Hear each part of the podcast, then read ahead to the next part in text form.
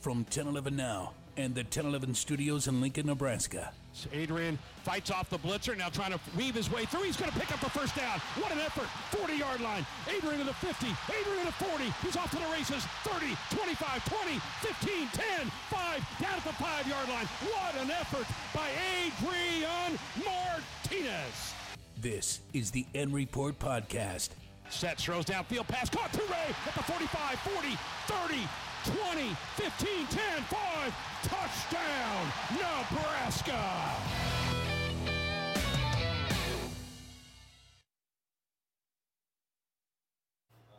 Thank you for joining the End Report Podcast. I'm Bill Schammert, joined alongside Kevin Suits and Eddie Messel. Back-to-back wins. Nebraska wins twenty-eight to three against Buffalo. They were two touchdown favorites. They win by twenty-five. Kevin, your impressions? Nebraska played better than I expected them to. The defense in particular. We've been high on this uh, unit all season long. You could tell that the experience really helped them, and they never wavered. I didn't get the sense that Nebraska was panicking at any point in that ball game, even considering, you know, the Huskers and the Bulls were stuck on goose eggs for quite a while. But the Huskers just stayed the course. And that's what we, we kind of differed last week. I thought Nebraska would come out with a, a strong first quarter. It, it was back and forth, you know, zero zero for a while. Uh, and as you said, the Huskers didn't panic. Eddie, you saw the all twenty-two view for most of the game, standing on top of Memorial Stadium filming for us. Uh, what were your takeaways?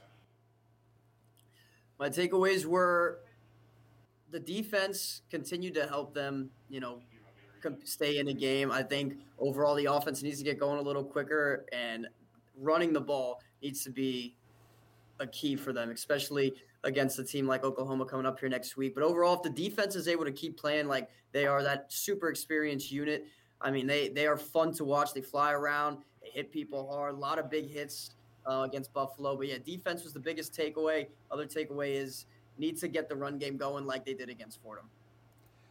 You know, the Huskers won by twenty-five points, but I feel like a lot of Husker fans left that game very meh. It could that could have been forty-two to three. Well, they had three touchdowns called back, and two of them you could make a pretty significant argument that they were not good calls. And I think that's one of the frustrating thing things for the fans on Saturday was, yeah, they still won the game, but they didn't get credit for a couple of fun plays to watch, quite frankly. Samari Touré was wide open on what would have been the first touchdown of the game, mm-hmm. and it was basically a rub route that the Huskers got flagged for, and it was on the opposite side in, in which Touré caught the pass. Uh, and Scott Frost was not not shy about voicing his displeasure. He, about, even today after he rewatched the play. Yeah, I, and if you go back and watch it again, Bill, I'm sure you've probably seen it a few times. You almost have to watch it four or five times just to say, where is the penalty? And you really have to look very closely and away from where the action went to see where the flag came in, and it's still very debatable. And then the one, you know, it's interesting, the last touchdown that didn't happen or didn't count was by Will Nixon. Mm-hmm. The game's already done. Nebraska's on its final possession. They could have knelt the clock out, but they were running plays because they want to get more game action for some of the reserves like Logan Smothers, like Will Nixon. And did that play ultimately determine the outcome of the game? Far from it. But Scott Frost still was very animated and still very vocal about the call that was He's made. Very prideful of how you run the option. Yeah. And, and and that was ran well. I mean, it was even on the replays. I don't see how you can call that a forward pass. No, nah, I, I, I don't either. You know, because B T N's broadcast had about five different angles, and they slowed it down where the ball came out of the hand. So for those that uh, don't know, it was deemed an illegal forward pass, so it can't go forward. It wasn't even lateral. It was behind mm-hmm. the line in which, the horizontal line in which the pitch was made. So, again, Scott didn't have to take an issue with the refs on that because it wasn't going to determine the outcome of the game. But because I think you make a good point that it's an option play, and he wants to make sure that they get credit for a successfully run option play. And then secondly, he's in a way sticking up for these reserve players that are trying to still move the ball down the field. And you know, Will Nixon Their has time not. On the field matters. Yeah, Will Nixon has not seen much game action this season. Three weeks into the Huskers' twenty twenty-one campaign, and he's trying to make the most of it. So Scott advocates for those guys, and it's almost like Nebraska just every game there's a call or two that, to the naked eye, it looks like it's an incorrect call, And so there's got to be a frustration from the coaching staff's perspective that maybe they just feel like they just don't have some good juju with these officials, and something always goes against them. Let's talk about the plays that did count. Three plays of sixty-five yards or more for Nebraska, including two sixty-eight-yard touchdowns to, to Samari Touré, who with Oliver Martin out is clearly Adrian Martinez's go-to guy. Um, I think there was some hesitation that when Touré came to Nebraska, was this going to be another kind of Ianoa situation? A lot of hype, somebody with a lot of experience who didn't exactly plan out. I think we found quite the opposite. Yeah, he is more Maurice Purify than kind of Ianoa. That's a good name to throw out there because uh, kind of Ianoa came from Cal and had a a serviceable career at Cal, and everybody thought that he would quickly become the go-to player for Nebraska at the wide receiver position, and he was about the fourth, fifth, sixth option when it came to receiving options uh, when he played that one season here. Samari Touré has proven he is every bit of a Division One Power Five player uh, that he could be, and there is legitimate N F L potential for him. He's got good speed. He's got great rapport with his quarterback right now, and And he's got pretty solid hands, too. Good hands, great route runner. And Touré, by the way, you know, Nebraska does have an extra game up on the other Big Ten opponents outside of Illinois. He leads the conference in receiving yardage right now. And I know a lot of people could look at that stat and say, well, it's unfair, but he's over three hundred yards through three games. That's pretty good. That's a pretty good spot to be in. Uh, and it all comes out in the wash when the season is done. And I wouldn't be surprised if Samari Touré is among the top five, if not top ten players in the Big Ten in receiving yardage.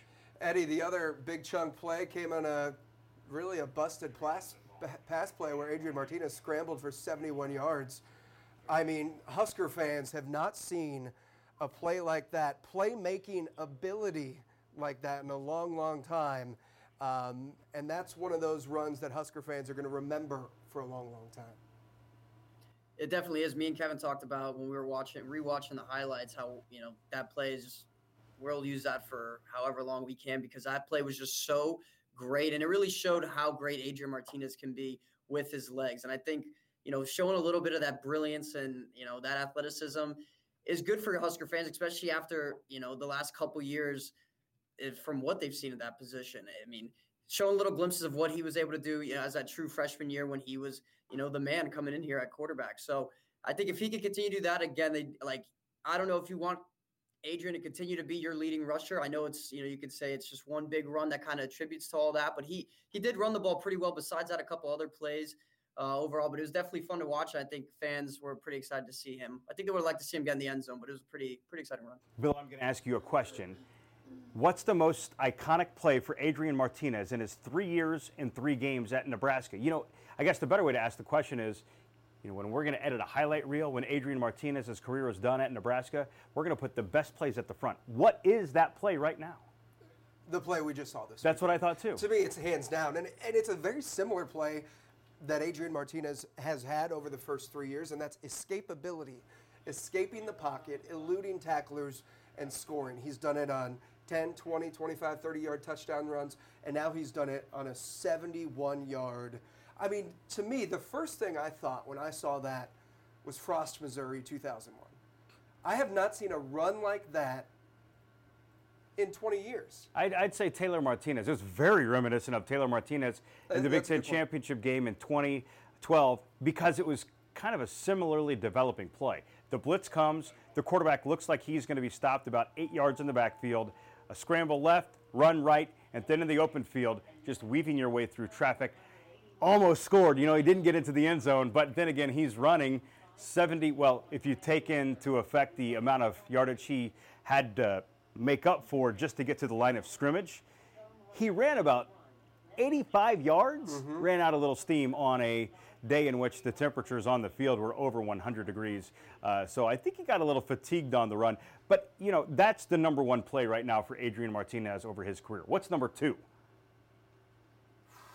That, see, this is the point that I'm trying to make is when it comes, he's had a good career at Nebraska. He's made big plays, but what are the plays that you will always associate? The iconic to, moments. Yeah. You're right. The only other one that quickly comes to my mind, and we had this discussion on Saturday night, was his first career touchdown run against Colorado as a freshman. mm-hmm. because we didn't know much about Adrian Martinez at that time. It was about a forty-five-yard touchdown run, got in the open field, and poof, he was gone. And that's where fans were like, wow, two a.m. might be something special. Two weeks ago, I asked you if we had reached the peak of Martinez's potential, and this was after the Illinois game. I mean, is this as good as we can see Adrian Martinez? And then over the last two weeks, I think he went above and beyond the way he played at Illinois, and I think he is starting to play like the Adrian Martinez that we thought Husker fans would get after the two thousand eighteen season. Right now, Adrian Martinez in the Pro Football Focus, which measures Q B rating, uh, completion percentage, yardage, turnovers, all that stuff. He's top ten in college football right now. And I think that speaks to your point, Bill, of how well he's managing a game. He's not making many mistakes, and he's coming up with some explosive plays with his arm and with his legs. Let's get back to Eddie's point. He he did say something. I, you know, I think Husker fans and coaches would like to see a run game that was more than just Adrian Martinez elusiveness and scrambling from the pocket. Right now, the Huskers are averaging uh, two hundred forty yards per game. That's good for twentieth in the country. So, I mean, they're a top twenty run team, but you take away two seventy-plus yard runs by Adrian Martinez in three games, and all of a sudden you're averaging under under two hundred yards per but game. But, Eddie, isn't that what Scott Frost's office, offense wants to do? Just go off the big yeah. plays, and that's how you get a lot of your yardage? That is true. But, you know, again, it's like I. we also talked about how some of those are kind of broken plays. You know, I'm not – it's not Adrian Martinez, you know, dropping back and throwing the ball fifty, sixty, seventy yards downfield. So I think those plays are great, uh, but you definitely need to – I mean, Fordham is is one thing. Obviously, it's an F C S opponent, still a good win, and you were able to run the ball. But if you're not going to be able to run the ball against a team like Oklahoma or some of these other teams in the Big Ten, it's going to struggle to open up those big explosive plays down the field that Adrian can make to Samari that we saw multiple times against Buffalo. Kevin, I want to throw a stat for you real quick. Is it about the run game? It is not about the run game. It's about the fact that Nebraska football is throwing the ball downfield. They have a downfield passing game, which is something they took a lot of heat for last year and in the year prior. They are ninth in the country with sixteen yards per completion. That is a statistic that I never would have imagined for Husker football going into this year, because it's a, it's an issue that they had. Yeah, last year there was not much of stretching the field, and there were cries from the fan base week after week about throw the ball deep, where's Omar Manning, give me more Xavier Betts. And you know, your numbers get a little bit inflated and skewed when you have a smaller sample size. They played three games. And also, what aids the sixteen-yard per completion statistic is the fact that they had two go for sixty-eight yards against Buffalo. Yeah, but that's something I'm not they trying, haven't had in the past. That's, I'm not trying to poo-poo your numbers, Bill, but you have – I'm not good at math, but I know that that's over one hundred fifty yards in two plays. It's one hundred thirty-six. Whatever. See, I told you, I'm not good at math. Okay, so, well, you, you bring up a good point. Let's talk about that. They are only three games through the season. So Nebraska's two and one. A lot of Nebraska fans would have expected, hoped for three and oh. They're two and one. They beat a Buffalo team that might wind up in a bowl game at the end of the year. No, they'll be in a bowl game. That's a good enough team. They're going to play a M A C schedule. Arguably the three easiest games of the year. So through the three first three games of the year, what has impressed you the most about Nebraska? What's impressed me the most about Nebraska is the defense, and that is no surprise.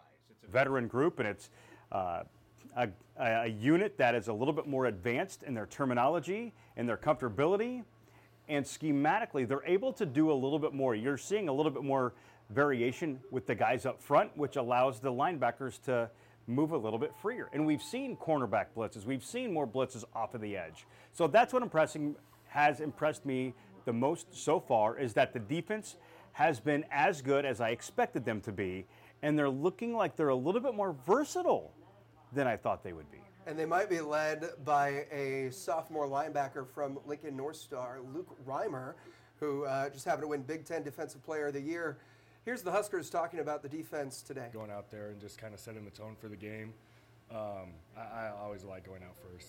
It just like it kind of calms me a little bit nerve-wise too, so I don't have to wait another five minutes or however long the offensive possession is before I get to go play. So it's good. Uh, I trust the defense. Um, you know, we talk about trying to score at the end of the first half and getting the ball back in the second half. And um, I think uh, the wind was blowing. We can kick it through the end zone, and we wanted to put the defense out there and have the possession in the second half. And um, that probably won't always be that way, but the first couple weeks we felt like that was the right decision. Sacks is definitely the, the not the end-all, be-all stat. Um, there's a lot more that goes into getting pressure on the quarterback, making them uncomfortable, um, making them make bad throws. Um, and so, uh, yeah, we definitely like to get home more, get sacks. Um, but I think we're doing a good job just as far as pressure-wise um, and, and really rushing as a unit. Uh, we shouldn't give up any points. I mean, that's kind of where I'm at. Uh, shutouts to goal. Past two games should have been a shutout. Um, just little things here and there. Guys not being focused in, locked in, missing little details, or trying to trying to do more than what they're supposed to do. And you know, they pop out of a gap or they miss a guy in the coverage in the back end. So, uh, but I mean, yeah, that's our standard. Every game's a shutout. No points given up. I feel like I've gotten a lot better from week one, week two to week three, um, and it's just like. Um, I feel like I've put a lot more emphasis on finishing with my tackles and stuff. I had a couple missed tackles those first two games that I really wanted to clean up uh, Buffalo and just kind of build on what I did at Buffalo to going on forward the, through the season. Eddie, before I get to you on your first impressions, I want to go to Kevin just quickly on uh, the first part of those sound bites, which was Scott Frost choosing to defer and take the ball in the second half, something we haven't seen a whole lot of. Something wise for Scott Frost, in my opinion. One, because the strength of the team right now is the defense, so they're on the field first and they can set the tone. And then secondly, that allows your offense to maybe watch the game and settle down a little bit. Sometimes you run out of the tunnel and you're pretty turned up. You've got the crowd yelling. Mm-hmm. You've got the emotions running high because you're at home. Well, let those guys calm down and let the emotional crazies, the defense, let them go out there and just run around like gangbusters. All right, Eddie, Nebraska's two and one through three games. The most impressive thing you've seen so far? Uh, obviously, the defense is, I think, is is number one. But I, I'm also impressed by how they've been able to kind of bounce back with a lot of the injuries that they've had. They've had a lot of guys with uh, step up with that next man up mentality, which I know they've touched on a lot over here the la- over the last week and today at the press conference. Uh, a lot of guys went down, especially it was hot in Buffalo. You know, guys like Austin Allen go down. Omar Manning wasn't in. Oliver Martin still not in. Caleb Tanner was slow to get up a couple different times. But they had a lot of different guys step in and really play well. So I think that, you know, that bodes pretty well when you, you know, pretty happy when you got a lot of depth like that and you got a lot of guys that can come in and, and still make an impact on the game without your star players being there. What about you, Bill? Most impressive portion of the Huskers this year? Yeah, and I won't elaborate too much on it because we've talked about it at, at length this podcast, but it's Adrian Martinez. And I think if you take away the the scoop and score against Illinois, uh, he's been all conference caliber. I think yeah. he's played excellent. I think he's a team leader. Um, and I think you can see it, you know, in his post-game comments and in his Monday press conferences that that this is a player who who knows what he's what he's good at, knows where he wants to grow. Uh, And who has control of this team? I'm telling you, he's, he's been walking around with the, a bounce in his step all the way back to fall camp. And, uh, quiet confidence. Yes, and, and I think people Not are cocky, just confident. Yeah, people are seeing week by week. He, one, he's just a really good dude. Remember what he said a week ago about being able to take the picture with the Boys and Girls Club of Lincoln. You know, he is just totally immersed mm-hmm. in Nebraska football right now, and. You're just seeing a mature, uh, uh, leadership-minded Adrian Martinez that is really performing well on the field. And think about a year ago. There was a quarterback controversy. Martinez, Luke McCaffrey, didn't know. You had so many people calling for Luke McCaffrey to get more action. Martinez was demoted at one point. I mean, this is an incredible story in terms of mental fortitude and also just cherishing the moment. And that's what I think a lot of folks are seeing out of Adrian so far this season, is that he is really embracing the role, embracing the moment, and he is just all in on Nebraska football. Okay, we talked about the good. Let's talk about the bad. What has disappointed you the most through three games? This is going to be interesting because my answer, because it wouldn't have been the case one week ago, but now we have a bigger sample size, three games, the run game. Specifically, the running backs. Marquise Stepp was very good against Fordham, but that was against Fordham. And if you remove some of those plays, which I don't think that's fair to do, overall, I just don't get the sense that this running game is as dominant as it should be against the three weakest opponents on this schedule. I think the run total should be higher. I think that they should have more success running between the tackles against Illinois, Fordham, and Buffalo. And it's a cause for concern because we know the Big Ten is a black and blue league, and you must be able to run the football up and down the field, north and south, not horizontally. When you try to run horizontally, you can get into trouble. And the Huskers haven't proven that they are a strong north and south team to this point, in my opinion. I think you saw a few good things from Gabe Irvin in the second half, but, but I agree with you. The run game has, as a whole, has been, has been disappointing. Maybe it's unfair for me to put that on Marquise Stepp, Gabe Irvin, Savion Morrison, Marvin Scott the third. Maybe I guess the bigger complaint for me should be on the offensive line that they are not getting enough push off of the ball that allows Nebraska to run more successfully between the tackles. You know, you mentioned the rushing stats against Buffalo and how Adrian really helped those numbers grow. If you take Adrian and Samari Touré out of the equation in terms of the rushing totals, of the I backs that got to carry the football last Saturday against Buffalo, they averaged just over three yards per carry. Which isn't good enough. It's not good enough. It should be five against a M A C opponent.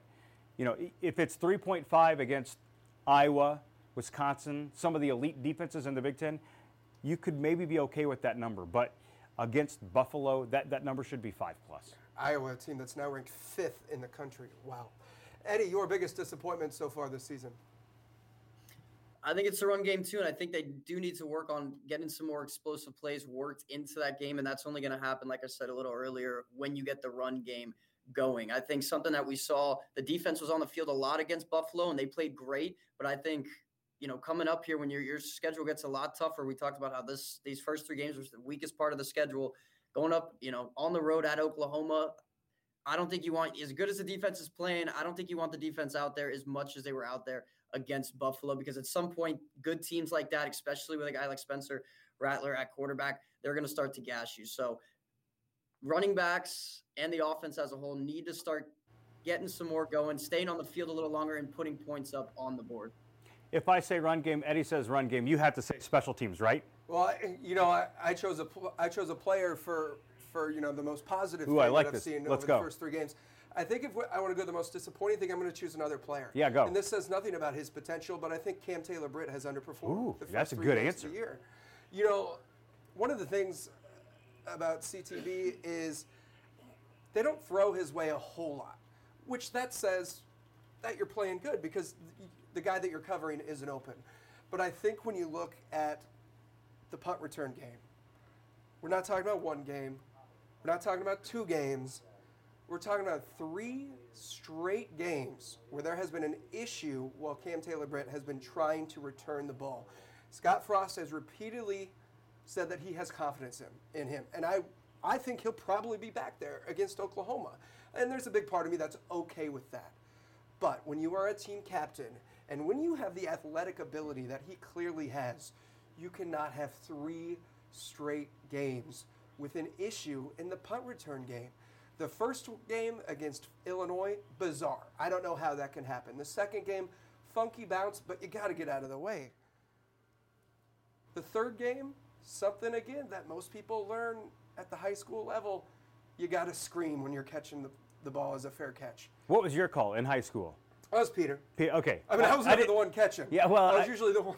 I didn't know if you had a different, like we were Peter also, and that's, you know, for those that aren't aware, usually that's the call from the punt returner to say, get away, we're going to let it bounce and let it roll. And so Peter is the commonly used term, and, and that's, though he is not the one that touched the football on the punt return, the Buffalo recovered. No, it was it was Gifford. But it's, it's Cam Taylor-Britt or the punt returner's responsibility to say it loudly, to say it early, to say it definitively. So you're you're the captain of the ship. Get everybody away. Now, this is a player that I don't think has a down year. I, I do think he rights the ship, whether it's on special teams or whether it's dominating defensive performances. But if we're just going with disappointing, disappointment over the first three games, I think it's Cam Taylor-Britt. Yeah, he tried to jump a route, too, on Saturday in the second half. He did. Buffalo that, that's was, a good point. Buffalo was backed up. I think it was know. third and seven, third and eight. He could have stopped him. At third down. And they just ran a little out route with the shadows of the end zone right behind the quarterback. Cam went for the pick, He missed it, and Buffalo ends up getting not only the first down, but then they got some space away from the goal line. So they were able to operate. They didn't score on the drive, uh, but still, you know, it was an opportunity for Cam Taylor-Britt to make a safe play, just stop them, let them catch it, stop them in front of the sticks. Instead, he went for the big one. He missed the pick, didn't get the greatest of jumps on the ball, and Buffalo got to extend that drive. Speaking of Cam Taylor-Britt, I think if Nebraska beats Oklahoma, this player is going to have to have the game of his life, and it's Cam Taylor-Britt. Spencer, he's obviously an incredible talent. Uh, guy can throw it all over the field. He has uh, great legs, great arm, and uh, he's one of the top top players in in the game. You know, pretty simple. He can make every throw. Uh, really nifty. They do a great job coaching their quarterbacks, and they got some super talented ones. And uh, he's surrounded by really good O-line and a lot of uh, weapons on the perimeter and in the backfield. So um, it's a formidable opponent for sure. So growing up, I, I grew up in Kansas, so I didn't know much. Like, I really didn't know much about Nebraska, Oklahoma growing up because they were out of the conference uh, by the time I really started watching college football. So, but like going back, like especially now and looking back, like it was the biggest rivalry like in college football. So it's really good to go out there and kind of continue it a little bit. A lot, lot that goes into the game. A lot, um, kind of going into the, um, you know, the history of it. Um, but yeah, for us, it's, it's another game. Um, it's another opponent, and we're going to prepare just like anyone else. Something that's been in the back of our heads all year. Uh, big game, obviously, uh, and we're looking forward to having a good week of practice, you know, to get ready for it. I remember coming to a bunch of them, driving from O'Neill or being here in Lincoln or driving from McCook to come see the games, and um, going to the games when I was a little boy around Thanksgiving was a special deal. So I've seen a lot of them, been a part of a lot of them. It doesn't matter who you're playing. You have to prepare the same, whoever your opponent is. So how I prepared for Buffalo, I'm going to prepare for Oklahoma. It doesn't matter. Like the, you have to just have your habits and just let your habits take over. It means a tremendous amount to the fans and to us as players to be a part of this rivalry. Um, it's the stuff I, I grew up wanting to be a part of. Simple as that. I, I'm from California, and, and I knew about the Oklahoma-Nebraska rivalry. Uh, it's big, and I'm really excited to be finally finally be a part of it. eighty-seventh all-time meeting between Nebraska and Oklahoma. This one, of course, honoring the game of the century, Nebraska versus Oklahoma, nineteen seventy-one. The last time Nebraska played Oklahoma was eleven years ago in the Big twelve championship. Yeah, and so uh, you got to give some credit to the Nebraska players who spoke about this rivalry. Quite frankly, how much do they really know about this series? No, the last time Nebraska played Oklahoma, a lot of these players... Adrian Martinez were, was ten years old. Yeah. So you really have to be a college football junkie and really study the history of either Nebraska or Oklahoma or just college football as a whole to really understand what's going on. So if Scott Frost and his coaching staff wants to play this up and wants these players to truly, truly understand what this means to the fan base, you'll have to have Jason Peter talk. You'll have to have Jay Foreman talk. Bring in Tom Rude. Go through the list of guys who battled against the Sooners. Bring in Johnny Rogers. Let them talk. Let them illustrate not only what those games were like, but when they were played. Do, do these players, current players, even know that the game was on Thanksgiving? I'm not so sure because it's been such a long time. And quite frankly, the iconic moments in this series history, some of the players probably don't know. So there needs to be a voice or some voices to instruct them and inform them. But I do think that they understand that this is a big game, there is a rich history, but to what depth? Not so sure on that. A lot of the questions at Monday's press conference to Scott Frost, to all of the players, were geared toward the tradition of Oklahoma and how big of a game is this and what do you remember about it?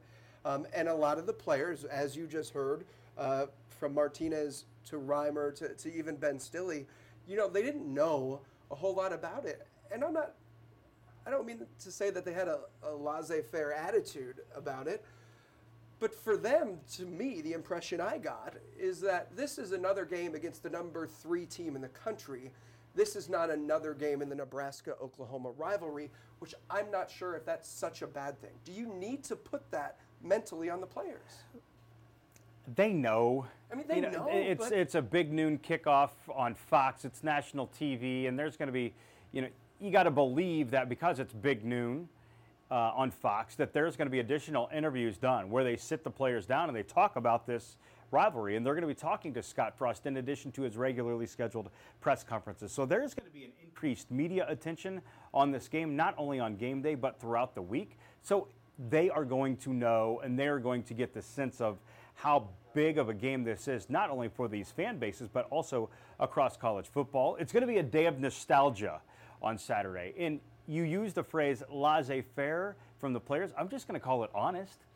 You know, Luke Reimer saying, yeah, I grew up in Kansas and I wasn't totally aware of this. Ben Stilley was pretty honest about, yeah, he knows, but this is just the next opponent. Because when it comes down to it, this is Nebraska getting ready for perhaps their toughest opponent of the entire season. So they really can't get too caught up in everything else surrounding the game. And that's one thing that I think Scott Frost prides himself on as a coach of preparation, that the phrase we hear every week, and it's become the new buzzwords in college football, is a nameless, faceless opponent. And so, yeah, it's Oklahoma, and they're, they've got studs all over the field. They are truly just trying to look at what can we do, how can we game plan to try to have a leg up on this team, and how do we keep our boys focused? Eddie, I want to go to you for just a little bit of perspective, honestly. You're a twenty-something who didn't grow up in Nebraska. What does the Nebraska-Oklahoma rivalry mean to you? What did you know about it growing up as a, as a kid in South Florida? Again, similar. I mean, me me and Adrian, we aren't far off from e- from the from each other's age. And I, growing up, I didn't know much about it. My dad's a big college football buff. Kind of how I got into, you know, the sports world in general was a lot thanks to him. But yeah, I was told about it, but it wasn't anything that I grew up knowing. And again, we this game hasn't been played in a long time now. So for me, growing up in my era of, of when I grew up, it's tough. Nobody, you know, you don't really associate Nebraska and Oklahoma. I, I I knew about all the, I grew up a University of Miami fan. I knew about those battles, you know, with the Huskers a couple times. But besides that, you, have, you know, it's tough when you don't grow up in that, in that era. So I, I see where they're coming from, but I think it's kind of good the way that they're taking it, because I think it is a super big game, and I don't think you want to get caught up in too much of all the other stuff. They just want to go out there, focus on what they what they can control, and really, you know, hone into try try and upset Oklahoma in a big game. It's an interesting perspective because, I mean, you know, Eddie, you're older than the players, but a uh, similar age, and um, that's the type of mentality that I think a lot of them have. Is they just they they don't really they get it, but do they understand it? Maybe one of the greatest outcomes of this game being played in twenty twenty-one is education. That with everything that's going to be produced and broadcasted, referencing the game of the century, referencing the conference championship battles that Nebraska and Oklahoma had, referencing playing on Thanksgiving and how that's what a lot of college football fans did on that day, is that there is an entire generation that's going to learn mm-hmm. that what Auburn, Alabama is right now used to be Nebraska, Oklahoma. I don't even know if they're on the same scale. Maybe it's tipped a little bit differently in favor of the significance of Nebraska and Oklahoma from the nineteen seventies and the nineteen eighties. So I think... In, in I mean, o- that game was the precursor to the national championship. Absolutely. So many times the team that won that game played for a national title. Right, right. And so maybe... The seventies and eighties versions of so, so maybe perhaps... Playoff. Perhaps the teens, the twenties, and some of the early thirties, those folks that like college football now are going to learn something. And they're also going to learn that back in the day they've heard about it, that Nebraska was good. They have five national championships. Well, it's not going to hurt to see that on display, especially considering the struggles Nebraska has had over the past decade. Oklahoma beat Western Carolina seventy-six to zero last week. They did have a tough game against Tulane week one, one forty to thirty-five. Point blank, Kevin, does Nebraska have a chance? Oh, of course they have a chance. It's college football. Oklahoma last year went up to Manhattan and got beat by Kansas State. And I liken this game to Nebraska playing at Ohio State. What year was it? Four years ago, Ohio State had the black uniforms. The Huskers had the lead at halftime. Ohio State was highly ranked that game. You're talking about Adrian Martinez's freshman year? Yes. Mm-hmm. They played him very tough. I'm not saying that there's similar circumstances, but it's not out of the realm of possibility that Nebraska goes on the road and hangs with a national championship contender. It's happened before, but I think a lot of fans have been scarred by these big stage games. You think of Mike Riley at Ohio State. You think of Bo Pelini at Wisconsin. There have been multiple opportunities over the past ten years for Nebraska to go and put themselves back on the national map and prove that they are relevant again. But a lot of the results of those games have been sixty-two to three, fifty-six to ten. And so there is just an aching of the heart for some of these fans that would love to see Nebraska upset Oklahoma, but I think so few people are even giving Nebraska a chance. Some of them aren't even giving Nebraska a chance to be competitive against Oklahoma. And I think a lot of that mentality isn't so much based on this year's team for Nebraska, but just the stage mm-hmm. and how Nebraska has performed in these big games in recent years. The spread for Nebraska-Oklahoma currently at twenty-two points, which from the national perspective I get, from the local perspective I think that's that's high. I thought it was very big. I think the reason Nebraska has a chance is what you alluded to in the most impressive part about this team, and, and it's the way the defense is played. But they're going up against a Heisman candidate in Spencer Rattler, and they're going against an offense that just scored seventy-six points in a game. They just this, played an offense that just scored sixty-nine, oof. and they held them to three. Well, they were playing Wagner. They were playing Western Carolina. Yeah, I guess you could make that argument. Uh, but this might be the most impressive offense that Nebraska faces, and that's where this defense, to have a chance, this defense has to play lights out. And I wouldn't put it past them. If they can bring a lot of pressure and they can get Spencer Rattler rattled, no pun intended. If You meant, you, you intended it. I, I could have used a different word, yes, sure. But my thesaurus off the top of my head isn't that deep, so we'll go with that word. If they can make him uncomfortable, perhaps they get a couple of turnovers. And this is a game that if Nebraska has zero takeaways, it's going to be a long day in Norman. But if they can get Oklahoma to cough the ball up a few times. They've been ball hawks this year. They have. They've only forced one tur- one fumble in, in three games, which to me is a little bit surprising. Four interceptions, one fumble. Right. The the fumble is low. But again, if they can create a takeaway, or they get a takeaway, be opportunistic on offense after getting the ball, they will have a chance. I, I'm like you. I think that the twenty-two point spread for me was a little bit big. I thought it would be more of a two-touchdown, somewhere in that fourteen to eighteen range. Mm-hmm. And it has come down from twenty-two. Eddie, we talked about what the defense needs to do. What do you think the offense needs to do to have a chance against Oklahoma? I think the offensive line needs to protect Adrian, give him a little more time to throw the football. I think they also need to, hopefully, we learned today that nobody has been ruled out, but I think having some guys back uh, on the offensive side like Austin Allen and Omar Manning and Xavier Betts will be huge for them. So without those guys, I think it's definitely going to be a little tough. But, yeah, offensive line, giving Adrian some more time and, again, opening holes up for the running game. So if those running backs, whether it's Stepp or or Morrison or Irvin, whoever it is, they need to get the ball moving again, getting some more yards per carry. Then I think that's going to help Adrian out, lessen his load a little bit. Gets, and I know Frost has talked about lessening his load a little bit as well in these press conferences, giving him less to think about and worry about and put some of that load onto other guys on the field. You know what else they need to do? They need to run trick plays, and they need to show something that they haven't Flash done. Flash forty-one black reverse. Come out, in the, come out in the oop-de-oop.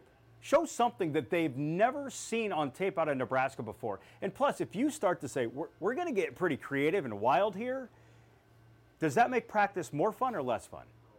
More fun. And it's, again, going back to that Ohio State game four years ago, they planned on kicking that onside kick before the game. They, they, they decided to do that on Monday. I don't think anybody wants to relive that memory. It was a poor, it was poor execution.